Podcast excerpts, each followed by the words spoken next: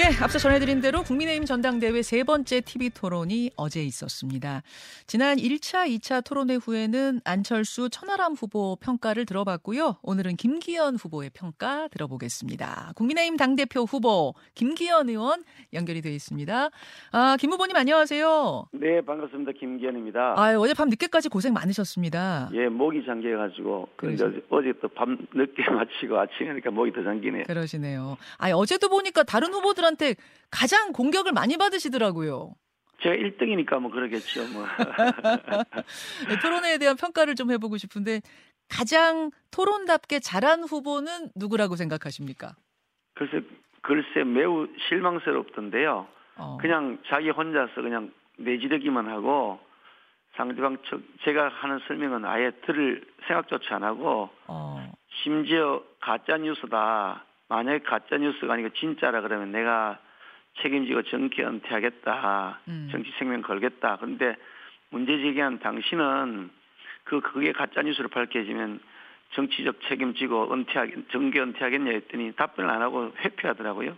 어. 그래서 그 참 웃긴다. 가짜뉴스를 막 퍼나르면서 자기는 아무 책임 안 지겠다. 어. 그렇게 하면서 그에 대한 은퇴하겠냐는 답변을 안 하고 얼버무리고 예. 그러니 무책임한 그런 정치 공세다 하는 그런 느낌을 지울 수가 없었습니다. 황교안 후보에 대한 설명이신 것 같은데 황교안 후보가 진짜 어제도 이제 울산 케이티엑스 의혹을 또 띄우면서 총선 리스크 될 거다, 블랙홀 될 거다 이렇게 이야기를 했고 김기현 후보는 지금 말씀하신 것처럼 황 후보 정치적인 책임 지실 수 있습니까? 뭐 이렇게 계속 되물으셨어요.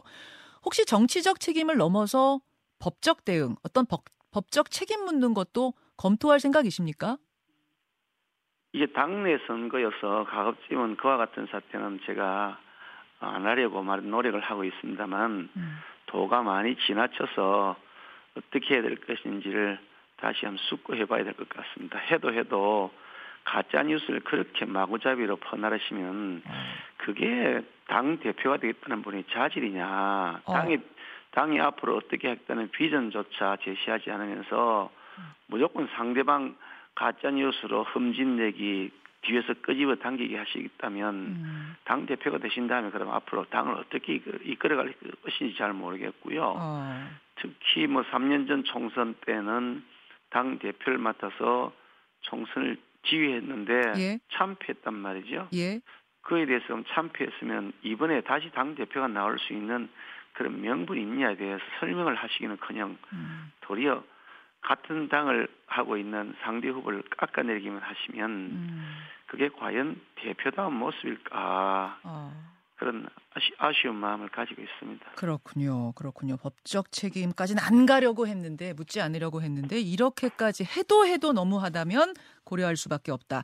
근데 어쨌든 이 문제가 이렇게 이슈가 되면서 민주당에서는 김기현 부동산 의혹 진상조사단을 꾸리겠다고 어제 발표를 했습니다. 김 후보님은 계속 억울하다는 이제 입장이시지만 현실적으로 이게 지금 총선에서 악재가 되진 않겠는가 이런 우려도 나오는 것 같아요. 어떻게 보세요? 그게 민주당이 노리는 것이고 그렇게 하도록 민주당 열심히 부채질을 하고 있는 것이 우리 당 특정 후보인데요. 어. 민주당이 이미 일 년 반 전에 진상조사 특위 구성했습니다. 민주당 자체적으로 진상조사 특위 구성했고 그 당시에는 민주당이 여당이, 여당이던 시절입니다. 예. 우리는 아직 야당이고요. 예. 저는 야당인 시절에 특히 제가 야당의 원내대표를 맡아 있었죠. 예, 예. 그 무렵에 대통령 선거가 진행되고 있었는데 음.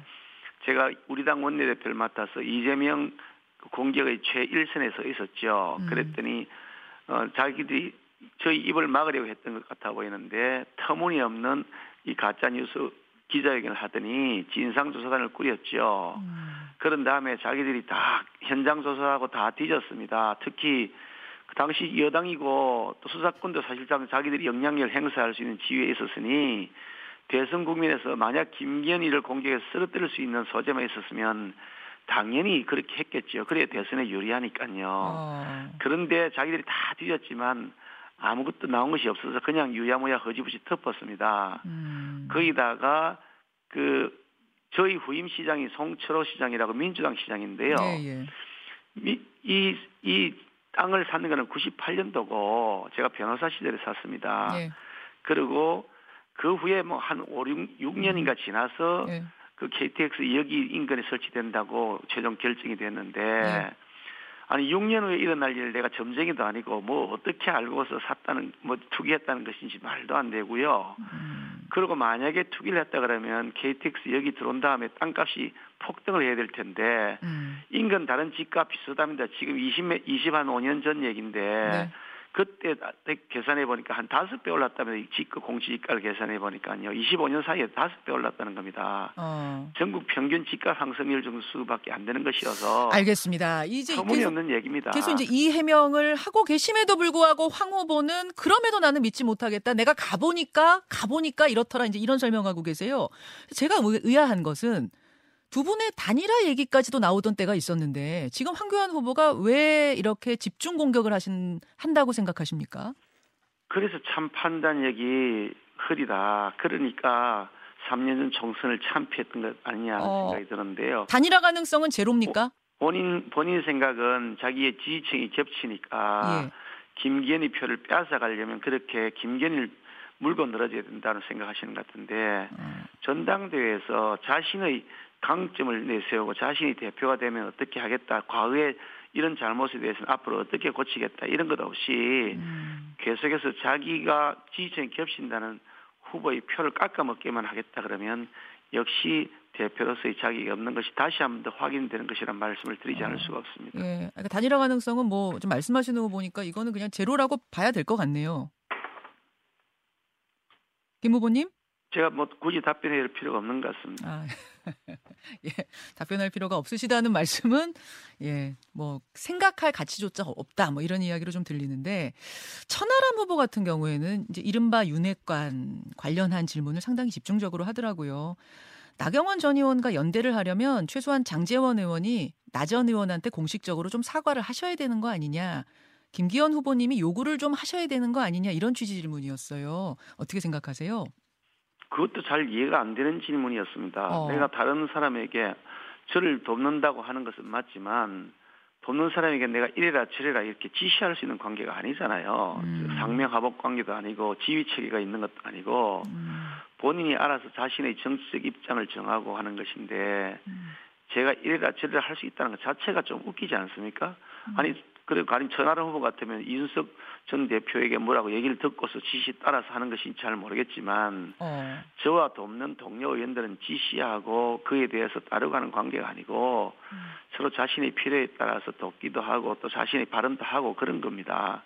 근데 그럼에도 불구하고 제가 기억하기로는 장제원 의원이 그 기자들 앞에서 그 점에 대해서 마음의 부담을 가진다든가 이런 얘기를 한 적이 있어요. 기자들, 그 언론 보도도 예, 되었습니다. 기자들이 이제 묻는 질문에 답변하는 형식이었죠. 예. 그렇죠. 그렇게 했는데 예. 그거는 본인은 찾아보지도 안 하고 그냥 무작정 그런 일 없다고 막 계속 우기시고 이렇게 하니까 자기가 보고 싶은 거 보고 듣고 싶은 것만 듣는다. 황, 좀 전에 말씀하신 황교안 후보도 마찬가지 아닙니까? 아무리 해명을 해놓은 것이 있어도 해명 들은 바 없다. 해명 모르겠다. 왜 해명 안 하냐. 이렇게만 하시니 참 기가 막히는 거죠. 나 참. 그러면 같은 맥락에서 뭐 장제원 의원이 여의도고등학교도 나오고 하셨으니까 수도권 험지 출마 권하실 생각 없는가. 뭐 선당 후사의 이런 정신으로 좀 출마하셔라. 이렇게 권하실 생각 없는가 하는 질문도 있었는데 같은 맥락에서 권하기는 어렵다. 이런 입장이실까요?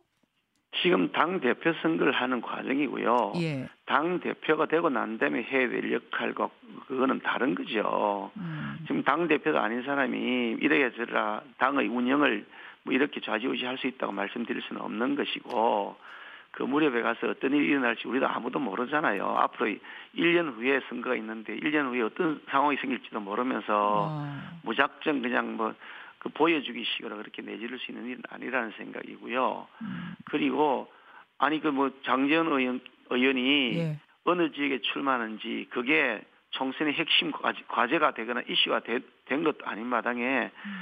왜 천하람 후보는 장제원 의원을 그렇게 그 장제원 의원만 집중적으로 파고드느냐. 장제원 의원이 없어지면 그럼 우리 당이 총선을 승리하는 것이라고 그럼 생각하는 것이냐. 에이. 어떻게 그렇게 편향된 사고방식을 가지고서 흔히 말하는 윤핵관 죽이기만 음. 하면 이 당이 살아난다. 그 총선을 이긴다는 음. 그런 터무니없는 허무맹랑한 판단을 하고 계신지 참 답답하고 안타깝습니다. 어제 천하람 후보가 윤핵관이 국민의힘입니까? 이렇게 질문을 했잖아요. 어제 그, 그 부분에 대해서 답변을 지금 주신다면 뭐, 뭐라고 답변하시겠습니까?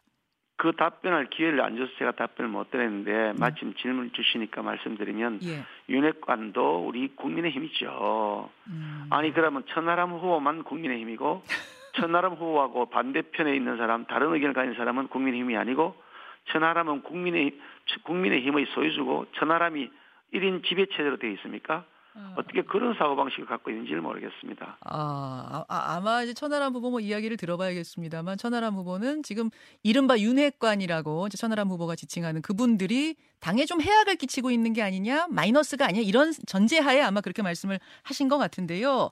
제가 보건대는 천하람 후보가 더 많은 해악을 끼치고 있는 것 같은데요. 아. 계속해서 내부 총질만 하고 민주당과 싸우는 것이지 우리 당 내부에서 지금 싸우는 게 아니잖아요. 총선이라고 하는 것이. 어허. 그런데 민주당에 대한 비판이나 이재명 대표에 대한 그런 문제점이나 민주당의 저런 음. 그야말로 포갑적 국회 운영, 민생 내팽개치기 이런 것에 대해서는 제대로 지적하거나 비판하지 않고 계속 흔히 말하는 윤핵관이라는 사람 공격하기에만 모든 시간과 노력을 할애한다면 어. 그러면 왜 여당 대표가 하느냐, 여당 내부 쪼개기 위해서 당 대표가 되겠다는 것이냐 의문을 제기하지 않을 수가 없는 거죠. 그 천하람 후보 좀 말씀을 하셨는데 이른바 천하용인 팀이 이 컷오프를 다 통과했습니다. 그러고 나서 어제 폴리뉴스와 경남연합일보 공동 의뢰로 이십일일, 이십이일 이틀간 조사한 여론조사의 결과가 나왔는데요. 아, 책임당원이라고 밝힌 오백오명을 대상으로 했을 때 김기현 사십이 점 칠, 천하람 이십이 점 팔, 안철수 십칠 점 구 이렇게 천하람 후보가 이등으로 올라서는 결과가 처음으로 나왔더라고요. 이제 실버크로스라고 하던데 그 캠프에서는 이게 돌풍이 불기 시작한 거다. 결선까지 가면 진짜 이제 이제는 결과 아무도 모른다. 이렇게 좀 보는 것 같습니다. 어떻게 생각하세요? 그 캠프의 바람이죠. 돌풍은 돌풍은 전혀 느끼지 않고요. 어. 찻잔송이 미풍 정도라는 생각이고요. 방금 말씀하신 여론조사 그 어느 한 곳에서 나온 것인데 음. 다른 여론조사 다수의 여론조사는 그렇지 않습니다. 음. 그런데 전체로 보면 저 김기현에 대한 지지율은 그, 그대로 밑으로 떨어지지 않고 안철수 후보하고 황, 저기 그 천하람 후보 사이에 서로 지지를 나눠 먹게 하고 있는 것 같아 보이기 때문에요. 음. 태풍이 될 여지는 전혀 없다고 하는 것이 저희 확신입니다. 태풍이 될 여지는 전혀 없다. 지금 안철수 천하람 단일화 이야기가 뭐 연대 이야기가 어제부터 솔솔 나오잖아요. 물론 양 캠프에서는 그럴 일 없다고 합니다만 분위기가 상당히 훈훈한 건 사실이거든요. 둘 중에 누구 하나가 결선 올라갔을 때 다른 쪽에서 표를 좀 몰아주지 않겠는가 이, 이럴 가능성은 어떻게 보세요? 뭐 각자 후보들이 연대하는 거니까 뭐 연대하는 거야 허용될 수 있는 거라서 누구든지 연대하면 좋, 좋겠죠. 자기 입장에서 볼 때는 예, 예. 뭐 그런다고 해가지고 그런데 뭐 그게 승부가 그렇게 달라지겠습니까? 저는 그럴 가능성이 없다고 생각합니다. 안철수 후보 그리고 천하람 후보가 추구하는 내용이 완전히 다르잖아요. 서로 그렇게 아. 앙숙처럼 비판하는 사이에서 어. 갑자기 표만을 위한 연대라고 한다는 게 그게 성립이 되겠습니까? 아. 그 그럼 이래저래 결선 안 가고 삼월 팔일에 그냥 끝내버릴 수 있다고 보세요? 뭐 그거야 누가 알겠습니까? 표심을 장담한다는 것도 오만이고 네. 또 그렇게 안 될 거라고 하는 것은 말이 안 되는 목표인 것이고 음. 당연히 삼월 팔일 날 일차에 과반으로 일이 되는 것을 목표로 하고 열심히 뛰고 있죠. 알겠습니다. 알겠습니다. 김기현 후보 오늘 만나고 있습니다. 아, 그나저나 지금 국회는 이재명 대표 체포동의안 표결 앞두고 있는데요. 어제 이재명 대표가 검찰과 대통령에 대해서 상당히 강한 비판을 쏟아냈습니다. 이게 깡패지 검사냐? 이게 깡패지 대통령이냐? 이런 취지의 발언 어떻게 보셨어요? 저는 깡패 그러면 제일 먼저 이, 이재명 대표가 생각이 나거든요. 음. 주변에 왜 그리 깡패들이 많이 이게 그림자가 득실을 그리는지 어. 영화 그 아수라는 영화를 보면서 그 저는 처음에 그냥 영화인 줄 알았더니 나중에 보니까 아주 현실하고 비슷하더라고요. 그 영화 아수라를 보면 깡패들이 완전히 그 주도하는 그런 국민들이 시장을 주변을 통해서 이렇게 주변을 뺑 둘러싸고 주도하는 국민이 나타나는데 아니 그 조폭 출신이라고 하는 사람 뭐 쌍방울인가요? 거기에 뭐 소유주라는 사람하고 무슨 대북 거래 의혹이 있다는 어떤 얘기가 나오고 변호사비 대납 의혹도 그 쌍방울 거기하고 관련된 의혹이 계속 나오고 있고 음. 또 거기다가 조폭 출신이 뭐 조카였나요? 그 변호를 하면서 시, 네. 이십 초 사람을 그렇게 죽였는데 심신미약이라고 계속 주장했던 그런 것 때문에 국민들로부터 엄청난 지탄도 받았고요. 음. 또 거기다가 그 뭐 저기 그 성남시장실에서 찍은 사진이 아니냐. 네, 김 의원님 시간이 다 돼서 예 마무리요. 예. 거기도 뭐 깡패 아니냐 이런 의혹들이 아직도 해소가 되지 않고 있지 않습니까? 음. 그야말로 보, 본인 주변에 조폭이 득실을 그린 분이 어. 어떻게 대통령에 대해서 그렇게 발언하느냐. 야당 대표란 분이 정중하게 사과하는 것이 당연한 도리라고 생각합니다. 알겠습니다. 여기까지 오늘 말씀 듣죠. 김기현 후보님 고맙습니다. 수고하셨습니다. 예, 국민의힘 당대표 후보 김기현 후보였습니다.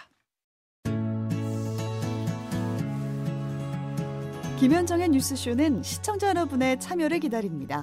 구독과 좋아요, 댓글 잊지 않으셨죠? 알림 설정을 해두시면 평일 아침 일곱 시 이십 분 실시간 라이브도 참여하실 수 있습니다.